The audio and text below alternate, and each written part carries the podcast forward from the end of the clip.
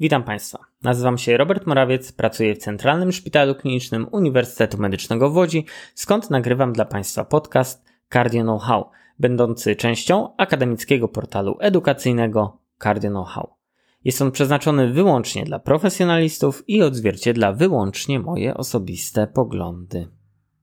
Mój głos możecie już Państwo kojarzyć z jednego z wcześniejszych odcinków, który nagrywałem razem z Pawłem i który skierowany był do młodszych kolegów po stażu podyplomowym, którzy rozpoczęli swoją samodzielną pracę, ale byli jeszcze przed przygodami dyżurowymi. Myślę, że najwyższy czas, żebym spróbował swoich sił samodzielnie, zwłaszcza, że jest ku temu okazja, ponieważ dzisiejszy odcinek mam przyjemność poprowadzić w zastępstwie przebywającego na urlopie pana profesora, którego z tego miejsca bardzo serdecznie pozdrawiam i mam cichą nadzieję, że może choć w części uda mi się, no może nie dorównać, ale przynajmniej przybliżyć do jakości podcastów, do których pan profesor państwa przyzwyczaił. W pierwszej chwili chciałem kontynuować zapoczątkowany przez pana profesora wątek wątpliwości klinicysty i nazwać ten odcinek wątpliwości młodego klinicysty. Tu jednak automatycznie i od razu pojawiła się już pierwsza wątpliwość, czy przypadkiem nie klinicysty w średnim wieku. Stąd, żeby uniknąć skądinąd niezbyt wygodnych dla mnie jeszcze określeń, temat na dziś to po prostu leczenie moczopędne w niewydolności serca. Temat ten, można powiedzieć, jest stary jak świat. Wiele się o tym mówi na różnych wydarzeniach, konferencjach, szeroko opisuje w literaturze i z jakimi efektami? W mojej ocenie miernymi. Często widuję w klinice pacjentów w obrazie zaostrzenia niewydolności serca. Takich samych pacjentów widujecie Państwo u siebie w oddziałach, w izbach przyjęć, na sorach. I myślę, że też czasem macie nieodparte wrażenie, że tego konkretnego zaostrzenia niewydolności serca można było zawczasu uniknąć ambulatoryjnie, odpowiednio ustawiając diuretyki. Stąd też dzisiejszy odcinek kieruje bardziej do tych z Państwa, którzy na co dzień zajmują się ambulatoryjnymi pacjentami z niewydolnością serca. Zanim przejdziemy dalej, musimy sobie odpowiedzieć na pytanie, czym tak naprawdę jest niewydolność serca i postaram się to Państwu przedstawić może w troszkę bardziej przystępny sposób niż pamiętamy wszyscy z książek do patofizjologii ze studiów. W najogólniejszym rozumieniu niewydolność serca możemy definiować jako taki spadek rzutu, który nie zaspokaja zapotrzebowania organizmu. Oczywiście ludzki organizm od razu odczuwa mniejszą objętość wyrzutową, stąd będzie dążył do utrzymania odpowiedniego wypełnienia naczyń poprzez zwiększenie osocza, czyli w najprostszy dla siebie sposób, gromadząc wodę, która niestety równie szybko zacznie przenikać do przestrzeni zewnątrznaczyniowej międzykomórkowej, klinicznie dając nam obraz objawowej niewydolności serca. Cały problem polega na tym, że ta przestrzeń jest niejako poza kontrolą. Stąd organizm rozpocznie cały proces gromadzenia wody wewnątrznaczyniowo od nowa. Zamykamy się zatem w błędnym kole i to błędne koło przerwać możemy tylko i wyłącznie lekami zwiększającymi diurezę. Najważniejszą częścią moich dzisiejszych rozważań będzie przedstawienie Państwu praktycznych wskazówek, prostych kroków, które mogą pomóc zoptymalizować leczenie diuretyczne u Waszych pacjentów. Ale zanim do tego przejdziemy, chciałbym poruszyć jeszcze trzy podstawowe kwestie. Po pierwsze, celem leczenia diuretycznego jest uzyskanie i utrzymanie stanu normowolemii, ale z użyciem jak najmniejszych dawek diuretyków. Zdecydowanie uważam, że w leczeniu niewydolności serca powinna obowiązywać jedna podstawowa zasada. Stosuj maksymalne tolerowane dawki leków bezpośrednio wpływających na rokowanie przy minimalnych dawkach diuretyków pozwalających opanować objawy. Musimy zatem dążyć do uzyskania docelowych najlepiej, albo przynajmniej maksymalnych tolerowanych dawek sakubitrilu valsartanu czy inhibitorów konwertazy lub sartanów beta-blokerów, antagonistów aldosteronu i flozyn, przy czym z tymi ostatnimi będzie zdecydowanie najłatwiej, ale przy jednoczesnym takim dobraniu dawki diuretyku, który pozwoli u naszego pacjenta uzyskać stan normowolemii lub chociaż około normowolemii. Przypomnę tylko, że niezależnie od frakcji wyrzutowej, diuretyki zawsze są w pierwszej klasie zaleceń jako podstawowe leki do zmniejszania objawów zastoju. Pamiętajmy też, że u niektórych pacjentów w stanie normowolemii można zmniejszyć dawkę diuretyku, w niektórych przypadkach nawet rozważyć przerwanie jego podawania, ale oczywiście przy stałej kontroli, a najlepiej samokontroli pacjenta. Kwestia druga. Mam nieodparte wrażenie, że popadamy w jedną z dwóch skrajności.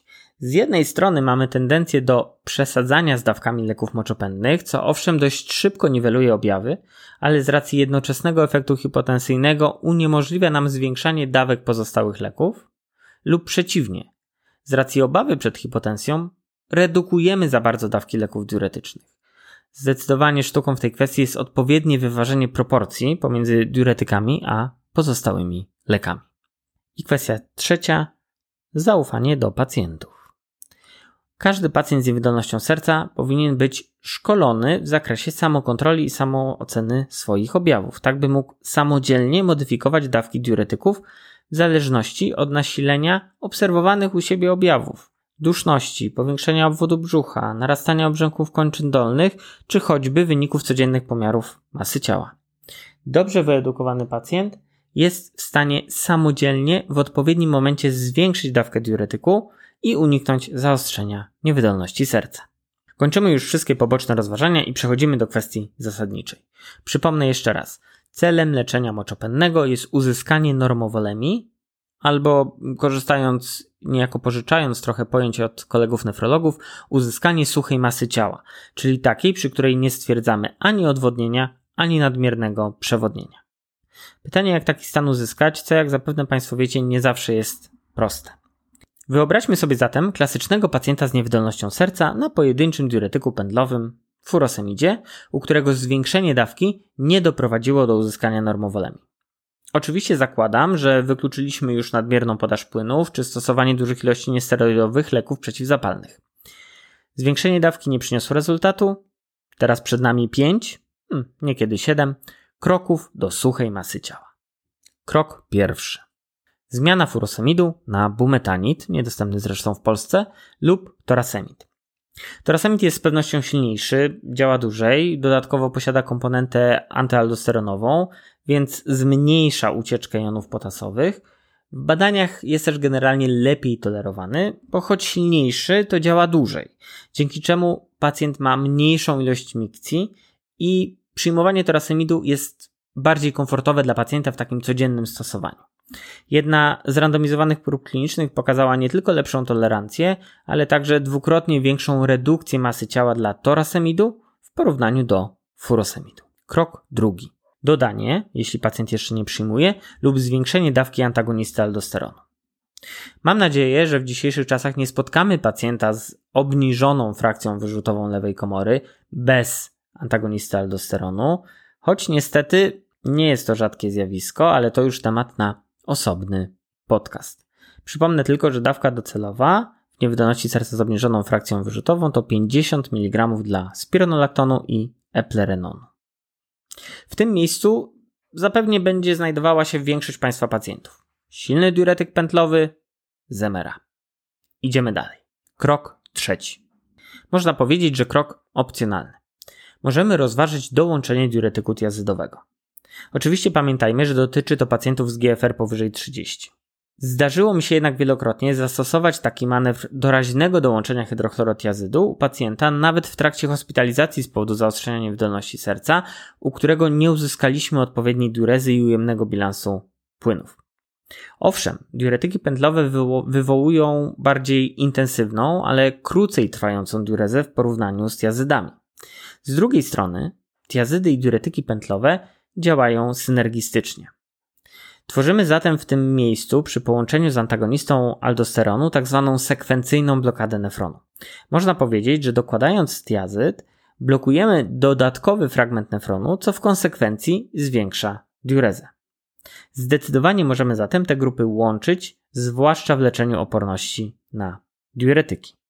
Musimy też pamiętać, że niestety zwiększa to ryzyko działań niepożądanych. Radzę zatem zachować ostrożność i traktować to raczej jako działanie doraźne. E, jedna z moich pacjentek, u której zwiększanie dawek diuretyków pętlowych zazwyczaj nie przynosi rezultatu, dobiera samodzielnie, doraźnie 12,5 lub 25 mg hydrochlorotiazydu jednorazowo, rzadko przez dwa dni i taki zabieg już kilkakrotnie uratował ją przed hospitalizacją i przed zaostrzeniem niewydolności serca. Krok czwarty. Stosowanie diuretyku dwa lub więcej razy dziennie. W domyśle diuretyku pętlowego. Jeśli pominęliście Państwo opcjonalny krok trzeci, zwiększajcie częstość przyjmowania diuretyków pętlowych. I warto tutaj dodać, że absolutnie nie jest błędem połączenie dwóch substancji, np. furosemidu przyjmowanego rano i torasemidu w południe. Owszem, oba są diuretykami pętlowymi, ale jednak ich działanie nieco się różni. Pacjent otrzymuje zatem poranną dawkę furosemidu, wywołującego szybko odczuwalne zwiększenie diurezy, a przyjęty w południe i znacznie dłużej działający torasemid niejako zabezpiecza go na resztę dnia. Przypomnę tylko, że okres półtrwania furosemidu to szacunkowo godzina do półtorej, a torasemidu 3-4 godziny. Krok piąty. Przyjmowanie leku na czczo. Posiłek zaburza farmakokinetykę diuretyków pętlowych i przez to może obniżać odpowiedź diuretyczną u pacjentów. I choć nie mówi się o tym zbyt często, to pierwsze dane na temat silniejszego działania diuretycznego przy podaży na czczo w badaniach na zwierzętach pochodzą już z lat 80. ubiegłego wieku. Temat ten jest często pomijany również w literaturze, są jednak pojedyncze dane wskazujące na taki efekt jeśli ten niewielki zabieg przyjęcia furosemidu rano na czczo zwiększy diurezę naszego pacjenta, myślę, że zdecydowanie warto spróbować. Mamy zatem schemat. Furosemid rano na czczo, torasemid w południe, maksymalna tolerowana dawka antagonista aldosteronu i ewentualnie dołączony hydrochlorotjazyd. Skończyliśmy krok piąty i tu niestety kończą się moje rady dla Państwa odnośnie możliwości zwiększania diurezy u chorego ambulatoryjnego. Wspomniałem jednak wcześniej o pięciu, a niekiedy siedmiu krokach do suchej masy ciała. Pozostały nam jeszcze dwa ostatnie kroki. Krok szósty. Rozważ infuzję dożylną diuretyku. Niestety dochodzimy do momentu, w którym za pomocą farmakoterapii doustnej nie jesteśmy w stanie przerwać błędnego koła przewodnienia. Czy diuretyki dożylne można podawać tylko i wyłącznie w warunkach szpitalnych? W mojej ocenie nie ma takiej konieczności. Ale trzeba to bardzo dokładnie rozważyć, by nie przeoczyć momentu, w którym chory powinien zostać skierowany do szpitala. Mam jednak wrażenie, że czasem podanie w bolusie dwóch ampułek furosemidu, czyli 40 mg ambulatoryjnie, mogłoby uchronić część pacjentów od hospitalizacji, która jednak dla każdego z tych pacjentów jest ryzykowna. Podkreślę jeszcze raz, że takie postępowanie wymaga dokładnej oceny chorego. Krok siódmy do suchej masy ciała. Pozostało nam już jedynie intensywne dożylne leczenie moczopędne w warunkach szpitalnych, a w przypadku niepowodzenia ultrafiltracja. Rozmawiamy tu już jednak o chorych z ostrą zdekompensowaną niewydolnością serca czy chorych w obrzęku płuc, którzy wymagają hospitalizacji, aby uzyskać postawiony przez nas cel, czyli normowolemię. W podsumowaniu przypomnę Państwu jeszcze raz jedno zdanie, które padło na początku. Ogólną, ale w mojej ocenie bardzo trafną zasadę prowadzenia każdego chorego z niewydolnością serca. U pacjentów z niewydolnością serca stosuj maksymalne tolerowane, a najlepiej docelowe dawki leków poprawiających rokowanie przy minimalnych dawkach diuretyków, które pozwalają opanować objawy. Z rozważań medycznych to wszystko na dziś, ale myślę, że ten podcast nie byłby sobą, nie byłby tym podcastem, gdybyśmy nie mieli małego kącika literackiego. A dzisiaj w kąciku literackim Jacek Dukaj, córka łupieżcy. Jacek Dukaj jest polskim autorem fantastyki, którego wszyscy Państwo kojarzycie, ponieważ jest autorem katedry, do której animacja zdobyła Oscara. Córka łupieżcy jest chyba jedną z najlżejszych książek Jacka Dukaja i jeśli słysząc fantastyka wyobrażacie sobie Państwo y, piękne, smukłe elfy z łukami gonione przez y, brodate, niskie krasnoludy, to jesteście zdecydowanie w błędzie. Jacek Dukaj jest mistrzem tworzenia niesamowitych światów, opartych na tak skomplikowanej wyobraźni autora, tak spójnych ze sobą, tak ciekawych i tak zapierających dech, że naprawdę warto do nich zajrzeć. Córka upieżcy, tytułowa, to Zuzanna Klein, która na swoje 18 urodziny dostaje bardzo niezwykły prezent. Dostaje bowiem klucze do niezwykłego miasta. Miasta, które odwzorowuje wszystkie inne miasta, jakie kiedykolwiek powstały w naszym i w innych wszechświatach, w tym czasie i we wszystkich przeszłych i przyszłych wszechświatach. Miasta te oczywiście zawierają wszystkie zdobycze technologiczne i myślę, że również dla medyków bardzo ciekawa będzie lektura tej książki, e, ponieważ Ziemianie również zaczerpnęli sobie z tego miasta troszeczkę nowości, także medycznych.